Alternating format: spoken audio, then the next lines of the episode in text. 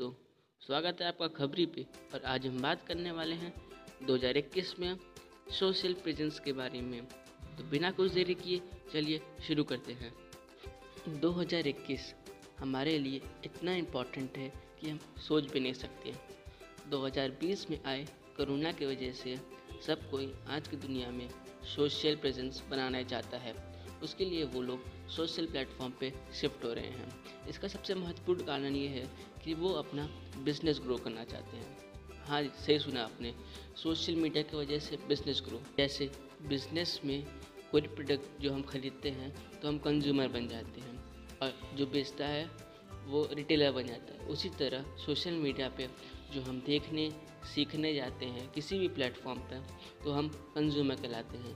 और अगर हम वही कंटेंट बनाने लगे तो हम रिटेलर कहलाएँगे या फिर कंटेंट क्रिएटर कहलाएँगे। हाँ और और आज की दुनिया में कंटेंट क्रिएटर ही अपना बिज़नेस शुरू कर सकते हैं। तो आज के लिए सिर्फ़ इतना ही।